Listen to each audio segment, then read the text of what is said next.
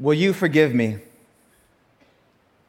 You're likely asking yourself for what and maybe why. But for those that know me, and well, the many of you that don't, in any human relationship, two things are certain conflict and harm. And when I feel safe and can be vulnerable, I will undoubtedly say something that challenges your truth, clashes with your deep convictions, or demonstrates a bias that is harmful because my imperfections are many and my humanity is flawed. So before we get started on this journey together, I'll ask again Will you forgive me? No matter what I do, no matter what I say, will you forgive me? See, this type of preemptive forgiveness is called grace, and I know it well.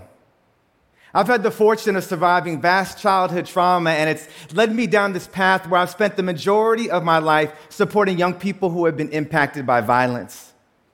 And through this labor of love, I've discovered there is no greater catalyst for change than unapologetic grace. Not a grace selectively applied that's favoritism, but a grace offered to all despite the harm that has happened. I've watched this grace restore relationships torn apart by violence. It's powerful. So imagine what it can do right here, right now. This grace, this willingness to look past the pain and find the person whose purpose is greater than the destructive decisions that live in all of our pasts, this grace allows us to dream out loud about what's possible beyond the problems. So I ask you again Will you forgive me? No matter what I do, no matter what I say, will you forgive me? Now, I know this is a steep ask, but I promise if you say yes, it will give us the strength we need to stand in the tension of the in between. In between your truth and my truth, your opinion and my opinion, your lived experiences and my lived experiences. We're not always going to agree. In fact, on many things, we will disagree.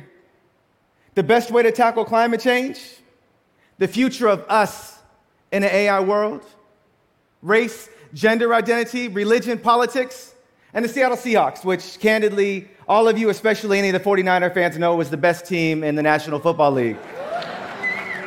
See, any of these topics could add to what already feels like an impassable divide. But what if in this moment, we allowed grace to bring us together despite our differences here in this messy middle? What if in this moment we allowed grace to be a beacon of light to show us the way through to a place where we could co create a world that allows us all to live, love, and thrive? If it can happen anywhere, it can happen here. With all of your brilliant minds and beautiful hearts. It all starts with the simple yes to a difficult request. Will you forgive me? Thank you.